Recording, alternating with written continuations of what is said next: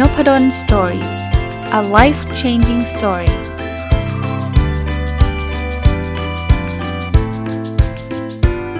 สดีครับยินดีต้อนรับเข้าสู่ Nopadon Story Podcast นะครับวันนี้มาต่อจากเมื่อวานนะครับกับการรีวิวหนังสือที่ชื่อว่า Mini Habits นิสัยจิ๋วของคนที่ประสบความสำเร็จนะครับเขียนโดยคุณซาโตะเดนนะครับแล้วก็แปลโดยคุณเดี๋ยวขอเปิดนิดนึงนะฮะนัทกฤตาเพ็ญกุลนะครับเมื่อวานรีวิวมาได้ประมาณครึ่งทางนะครับเขาก็พูดถึงการกระทำที่มันง่ายๆนะที่เขาเรียกว่ามินิแฮบิตหรือนิสัยจิ๋วเนี่ยไม่ได้เป็นอะไรที่มันวิ่งมาราธอนอะไรที่มันดูดูดูยากนะครับเป็นการกระทำง่ายๆแต่ว่าส่งผลต่อความสำเร็จเราได้นะครับคราวนี้มาถึงบทที่เขาเขียนเรื่องของนิสัยการเขียน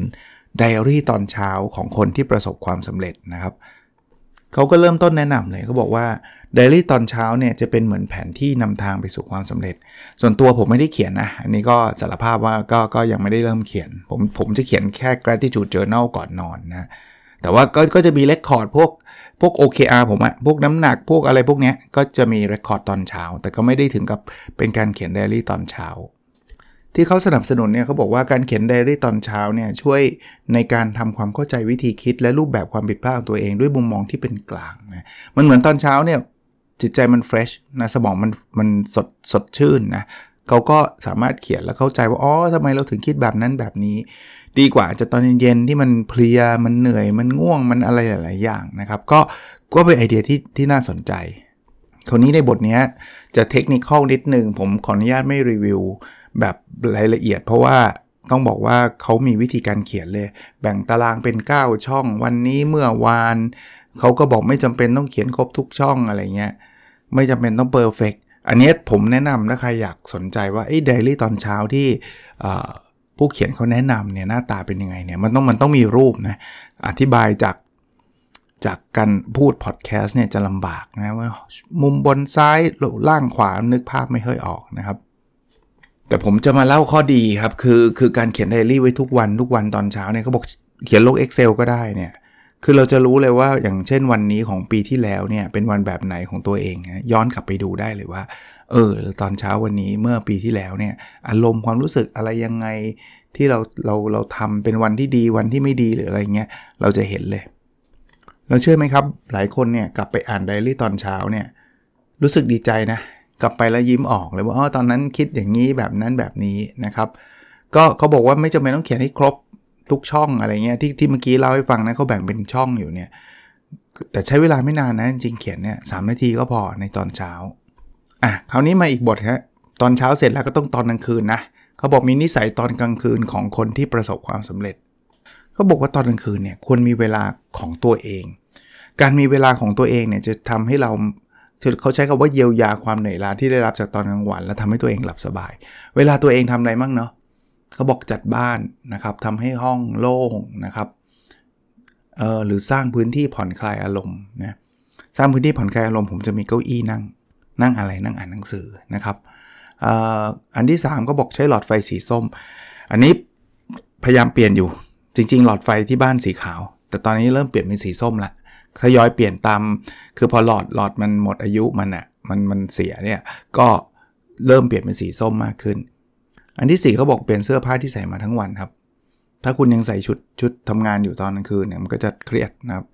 ห้าคือไม่กินคาร์โบไฮเดรตหลัง สอง ทุ่มนี่ผมทำ เอ เอฟ อยู่แล้วก็คืองดอาหารอยู่แล้วก็ก็ถือว่าทำได้แล้วก็หกคือมีโต๊ะส่วนตัวนะครับเขาบอกเป็นโต๊ะสำหรับอ่านหนังสือของผมเก้าอี้นะครับอ่ะนี่ก็อาจจะเป็นเวลาของตัวเองเขาดูคราวนี้มาดูกิจกรรมนะครับที่ทำช่วงกลางคืนกันบ้างว่ามันเป็นกิจกรรมที่ผ่อนคลายเราได้นะยืดเหยียดครับยืดตัวหรือดึงข้อนะครับใช้น้ำอุ่นน้ำอุ่นครึ่งตัวสักพักนะครับหรือจะแบบเคยเคยเห็นในหนังไหมครับแช่น้ำอุ่นใต้แสงเทียนอะไรแบบนี้ถ้าเป็นวันหยุดสุดสัปดาห์นะอันนี้ก็แล้วแต่นะครับผมผมไม่ได้ทำถึงขนาดนั้นผมอาบน้ำอุ่นแหละยืดกล้ามเนื้อระหว่างอาบน้ำก็ได้นะครับสูดดมกลิ่นหอมของดอกลาเวนเดอร์ก็ช่วยหรือแม้กระทั่งการดูภาพสวยๆอันนี้กิจกรรมพวกนี้ช่วยเราผ่อนคลายได้อีกเรื่องคือเขาบอกว่ามันมันมีพิธีกรรมก่อนเข้านอน ปลี่ยนสภาพแวดล้อมแล้วมีพิธีกรรมพิธีกรรมก็คือสิ่งที่จะทำก่อนที่เราเข้านอนเขาบอกทำเนี้ยจะทำให้เราหลับสนิทแล้วก็รู้สึกดีขึ้นในวันพรุ่งนี้นะครับจับใบไม้ทำสมาธิอันนี้ไม่ได้บอกว่าทุกคนต้องทำทุกข้อนะลองเป็นตัวอย่างเฉยๆนะครับเก็บข้าวของบนโต๊ะให้เรียบร้อยนะครับดูรูปความฝันที่กำลังจะทำให้ให้เป็นจริงนะครับขอบคุณคนที่พบเจอในวันนี้อันนี้ผมเขียน Gratitude Journal นะครับบอกราตรีสวัสดิ์กับตัวเองแม้ไม่จำเป็นต้องบอกคนอื่นนะบอกกับตัวเองว่าราตรีสวัสดิ์นะครับขอบคุณร่างกายส่วนที่เมื่อยล้าอ่าถ้าเมื่อยล้าตรงไหนขอบคุณนะครับ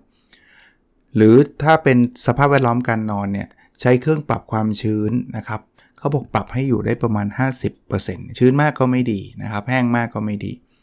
ใช้เครื่องนอนที่ทำให้เราสบายผิวครับเปิดไฟส่องพื้นทางเดินก็ไม่ต้องเปิดจ้ามากอย่างเงี้ยนะครับอันนี้อันนี้น่าสนใจนะครับเขาบอกว่าวางเกลือกับฐานไว้ตรงมุมห้องทั้งสี่ด้านอันนี้ในหนังสือไม่เขียนรายละเอียดแต่ผมเดาว่ามันดับกลิ่นอันนี้เดาเองนะเพราะว่าฐานน่าจะเป็นดูดดูดดูดซับกลิ่นนะครับที่ไม่พึงประสงค์เปิดเพลงทำให้รู้สึกผ่อนคลายหรือว่าปิดผ้าม่านไม่ให้มีแสงเล็ดลอดเข้ามาในห้องอันนี้ทำนะครับผมไม่ได้เปิดเพลงหรอกผมอ่านหนังสือเอาแต่ว่าปิดผ้าม่านให้ให้ไม่มีแสงเนี่ยท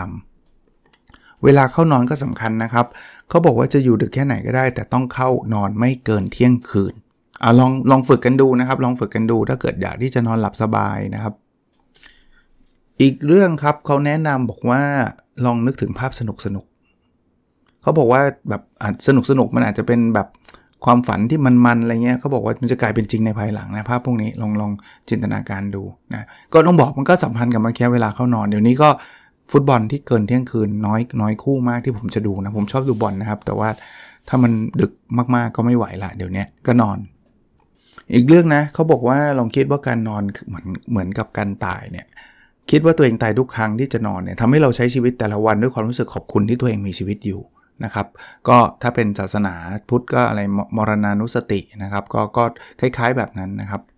มันเหมือนนอนไปมันก็หลับไปอย่างเงี้ยนะครับก็อาจจะช่วยได้นะครับอาจจะช่วยได้อีกอย่างสำหรับคนที่กังวลมีเรื่องกังวลใจเขาบอกเอาเอาเขียนมันออกมาให้หมดเลยมันเป็นเทคนิคการทำให้หัวโล่งนะครับเราจะนอนหลับได้เมื่อเราหัวโล่งก็คือจะมันอยู่ในหัวมันเอาเขียนมันออกมามันจะได้ออกจากหัวเรานะครับแล้วก็ไอ้พวกของที่เราต้องเตรียมตอนเช้าอ่ะกลัวลืมนั่นกลัวลืมนี่เนี่ยก็บอกว่าเตรียมให้เสร็จเลยครับจะลดความเครียดได้อันนี้อันนี้ผมยืนยันไม่งั้นเนี่ยมันจะติดอยู่ในหัวว่าเฮ้ยพวกนี้จะลืมของนี่หรือเปล่าเดี๋ยวนี้นะกลัวจะลืมมากเนี่ยตอนเย็นผมจะเอาของเข้าไปในรถเลยจบเราไม่ต้องคิดละไม่ลืมแน่ๆมาอีกชุดของนิสัยนะครับเป็นนิสัยเรื่องความคิดของคนที่ประสบความสำเร็จครับข้อแนะนำมันแรกคือเขาบอกว่าการใช้ชีวิตโดยไม่ทดลองอะไรเลยเป็นเรื่องน่าเสียดายครับเรามาทดลองทำเรื่องสนุกสนุกกันดีกว่านะครับผมก็พยายามนะทำเรื่องใหม่ๆทำเรื่องสนุกสนุกหลายๆหลายๆอย่างนี่วันเดี๋ยววันอาทิตย์อาจจะขอเล่าเรื่องกิจกรรมจริงๆก็ไม่ได้ใหม่มากหรอกแต่ว่าก็ที่ผ่านมาก็ทำมาตลอดเดือนละครั้งคือ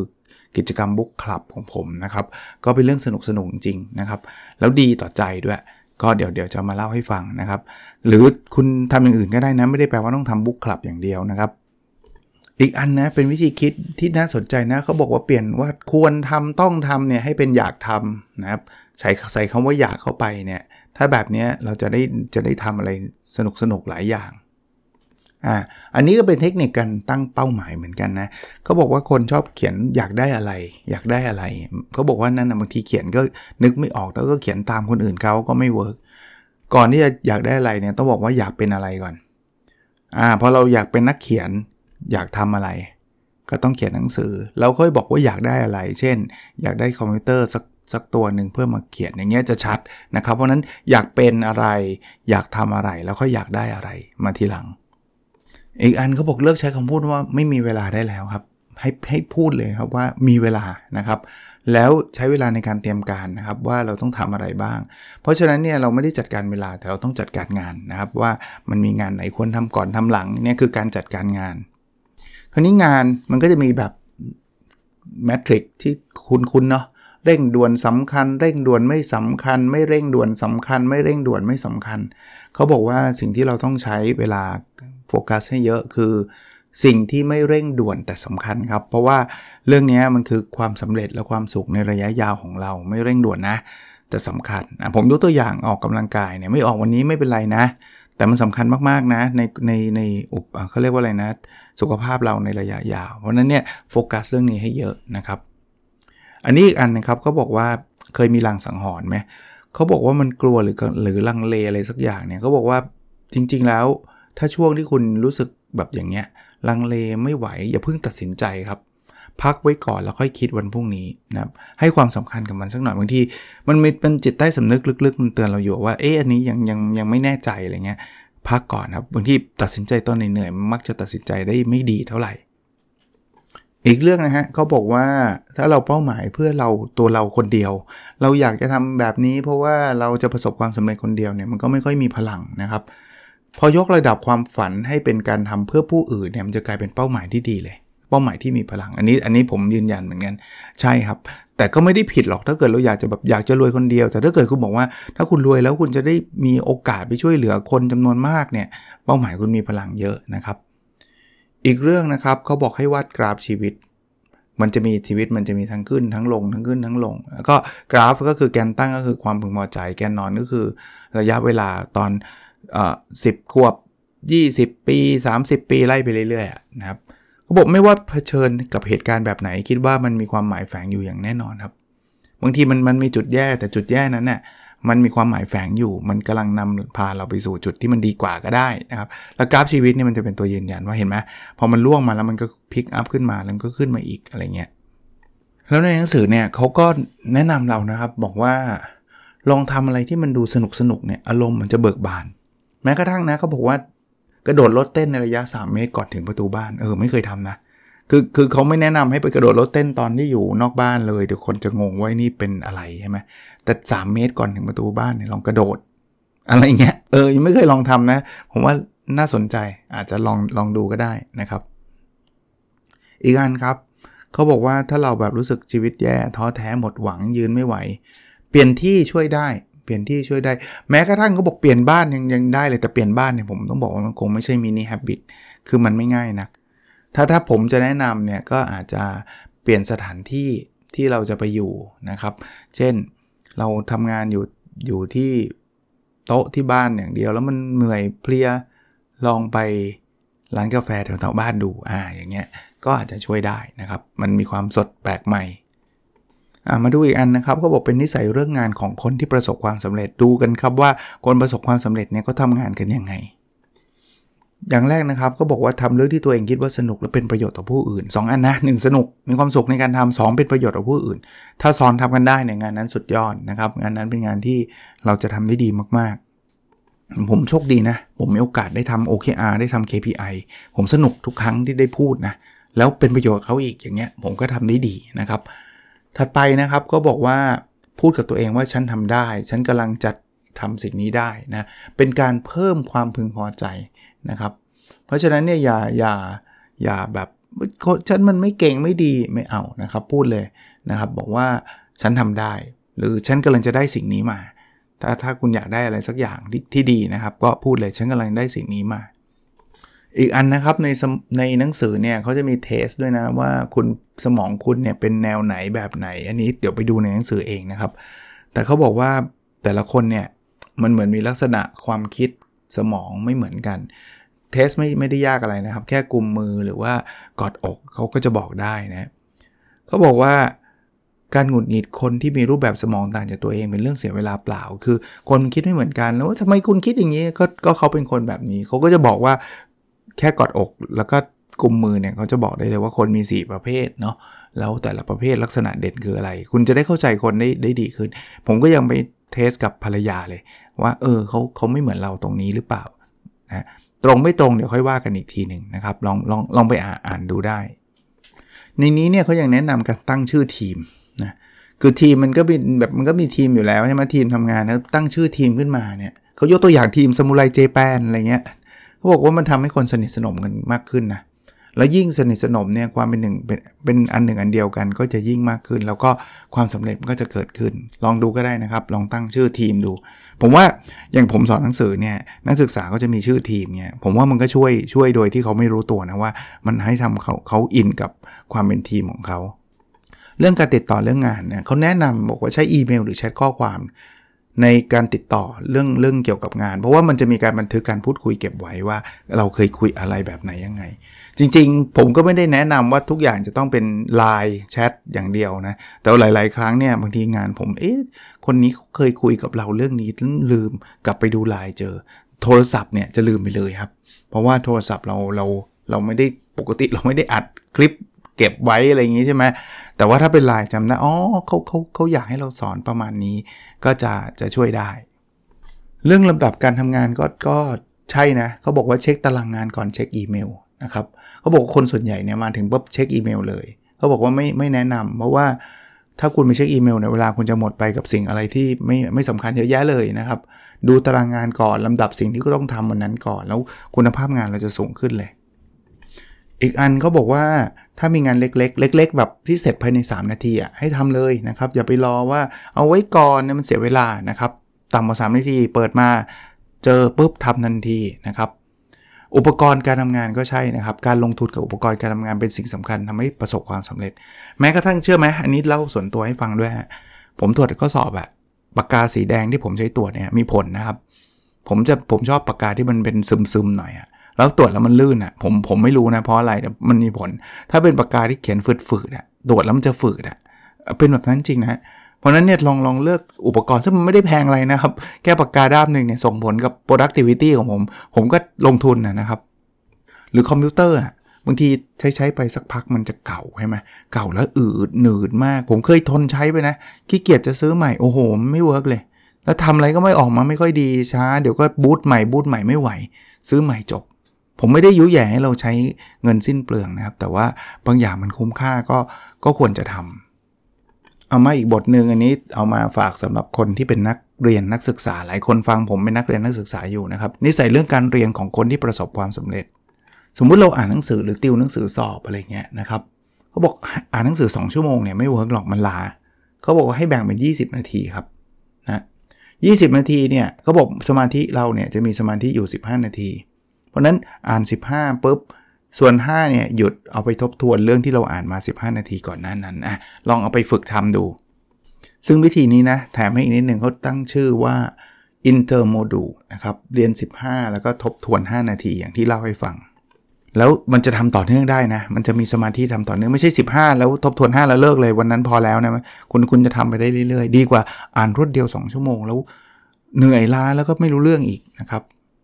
อีกอันนึงนะครับเขาจะมีเทคนิคการจำนะครับเยอะมากนะเขาบอกว่ามันจะจะช่วยทำให้เราจำได้มากขึ้นผมพูดเร็วๆแล้วกันนะครับจริงๆว่าจะข้ามนะเพราะว่ามันก็ลงรายละเอียดแต่ว่าเพื่อเป็นประโยชน์นะครับคือเขาบอกใช้ปากกาหมึกซึมซึ่งอันนี้เขาพูดถึงภาษาญี่ปุ่นนะเขาบอกจำได้ง่ายกว่าเออไม่รู้เหมือนกันว่าว่าจริงไม่จริงยังไงลองดูหลับตาทุกครั้งที่เข้าใจเรื่องบางอย่างเข้าใจปุ๊บหลับตาช่วยนะกดเล็บตัวเองแน่นๆเขาบอกกระตุ้นสมองนะครับไล่ไปตั้งแต่นิ้วโป้งนิ้วชี้นิ้วกลางให้เจ็บเล็กน้อยไม่ต้องกดจนเลือดออกนะครับไม่เอานะครับอันนี้อันนี้ก็แปลกนะครับทำท่ายืนก้มตัวและท่าสะพานโค้งสามนาทีเขาบอกจะช่วยให้เลือดไหลเวียนดีขึ้นสมาธินานขึ้นแต่ก็ดูสุขภาพตัวเองด้วยนะครับใช้มือข้างที่ไม่ถนัดครับกระตุ้นสมองซีกขวานะครับใส่ที่อุดหูแล้วพูดเบาๆนะครับเราจะได้ยินเสียงตัวเองที่ต่างจากปกติทำให้มีสมาธิมากขึ้นทบทวนทันทีนะครับ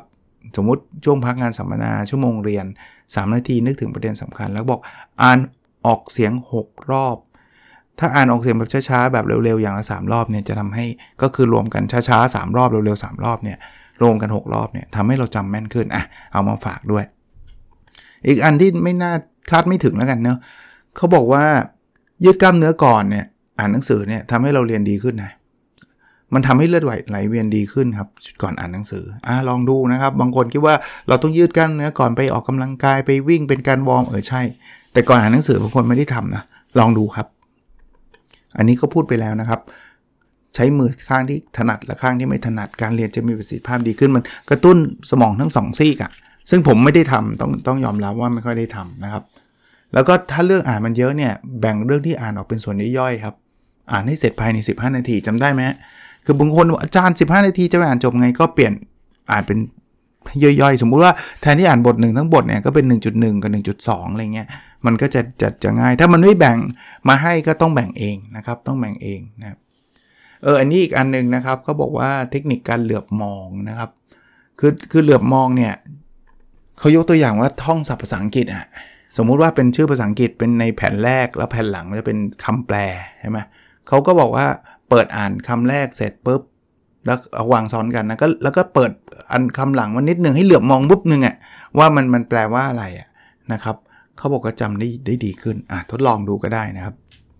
ในหนังสือแนะนำบอกว่าการเรียนนะหรือการฝึกฝนพวกนี้นะตอนเช้าดีกว่าตอนกลางคืนถึงหกเท่าส่วนตัวผมก็เป็นแบบนี้นะครับเพราะว่ากลางคืนมันเหนื่อยล้านะครับแล้วหนังสือเนี่ยแบ่งออกเป็นบทๆครับแบ่งออกเป็นบทๆไม่งั้นเนี่ยคุณจะเห็นแล้วคุณท้อฮะหนาเหลือเกินเลิกอ่านคนไม่ใช่แค่หนังสือเรียนนะครับหนังสือที่ผมอ่านเนี่ยบางคนรู้สึกว่าโอ้มันเยอะอ่ะใช่ฮะคุณรู้สึกคุณจะมองแต่หน้าที่เหลืออยู่ไงเยอะมากสามร้อยหน้าเป็นบทๆค่อยๆไปเป็นบทๆผมถึงชอบส่วนตัวนะอันนี้เติมให้ชอบอ่านหนังสือที่มันมีบทครับยาวพืชเนี่ยไม่ไหวส่วนตัวก็ไม่ชอบเหมือนกันอ่ะมาถึงอันสุดท้ายละ ช, ชุดสุดท้ายคือนิสัยเรื่องการจดบันทึกของคนที่ประสบความสำเร็จอย่างแรกไปเอาสมุดบันทึกมาเลยนะครับเตรียมไว้เลยมาเป็นนักจดบันทึกกันนะครับจะได้มีอะไรมีไม่มีสมุดเราก็ไม่รู้จะเขียนที่ไหนนะคราวนี้เขาบอกว่าเรามักใช้บันทึกเตือนความจำแต่บันทึกที่สำคัญที่สุดกับเป็นบันทึกเป้าหมายครับจริงๆมันมีหลายแบบนะครับบันทึกมันมีทั้งเตือนความจำไอเดียเป้าหมายแต่เขาบอกว่าที่สำคัญคือไอ้ที่เราบันทึกว่าเป้าหมายเราคืออะไรส่วนตัวผมบันทึกไหมคำตอบคือบันทึกผ่านไอ้ My โอ เค อาร์ Diary นะครับก็ทำอยู่ทุกสัปดาห์ที่วันอาทิตย์นะครับถ้าใครเพิ่งเข้ามาฟังเนี่ยก็จะมีสรุปเรื่องเรื่องนี้ทุกอาทิตย์นะครับเรื่องเป้าหมายว่าก้าวหน้าไปถึงไหนแล้วยังไงในหนังสืออันนี้ก็เหมือนกันนะอันนี้เป็นเรื่องเทคนิคอลที่ผมอยากให้ลองไปอ่านในหนังสือเองนะครับเขาก็จะมีเรื่องบันทึกไอเดียด้วยว่าเขาจะมีว่าเวลาเท่าไหร่สถานที่เมื่อไหร่อะไรยังไงเนี่ยมันจะทำให้เราเราเข้าใจบริบทมากขึ้นนะครับจะเป็นการเขียนที่ชัดเจนนะครับเขาบอกว่าบันทึกความจำเนี่ยจะเป็นการเขียนแบบชี้ชัดประโยคบอกเล่าหรือคำสั่งส่วนบันทึกไอเดียจะเขียนเชิงตั้งคำถามนะครับยกตัวอย่างนะก็อาจจะเขียนวันที่สถานที่ระบุวันเวลาเสร็จปุ๊บเรื่องลงโฆษณา Google Ads ลองไปปรึกษาคุณเคดีไหมนะอย่างเงี้ยคือบันทึกไอเดียถ้าบันทึกความจำเช่นวันที่เนี้ยตารางเดินรถไฟของสายนี้ไปนี่จากนี่ไปนี่อย่างเงี้ยหรือต้องแจ้งคุณ A ก่อนขึ้นรถไฟเนี่ยคือบันทึกเขาเรียกว่าความจำบันทึกแล้วต้องอ่านนะเขาบอกว่าอ่านทบทวนบันทึกเป็นระยะระยะเชื่อมโยงบันทึกอย่างเป็นระบบนะครับเขาบอกว่าอย่างน้อยๆสัปดาห์ละหนึ่งครั้งที่ควรมาอ่านทบทวนนะครับอ่ามาดูอันถัดไปนะครับเขาบอกว่าถ้าใครบันทึกบนคลาวด์นะครับคลาวด์รู้จักใช่ไหมเป็นคอมพิวเตอร์นะระบบที่บันทึกเข้าคอมพิวเตอร์ระบบคลาวด์อินเทอร์เน็ตอะนะครับ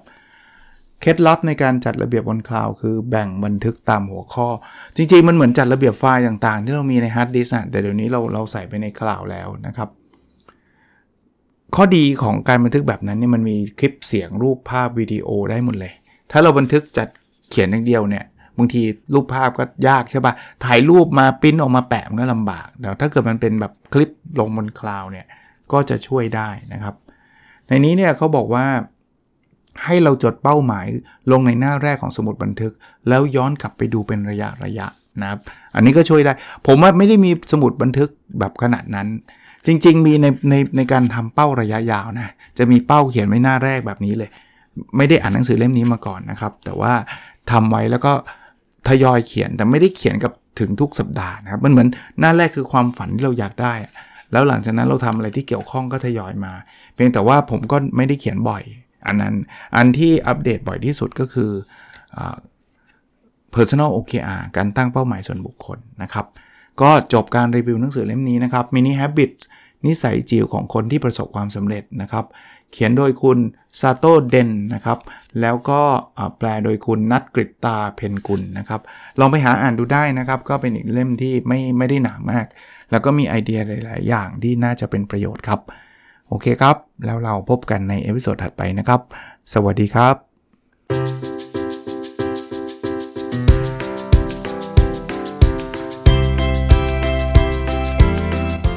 Nopadon Story, a life-changing story.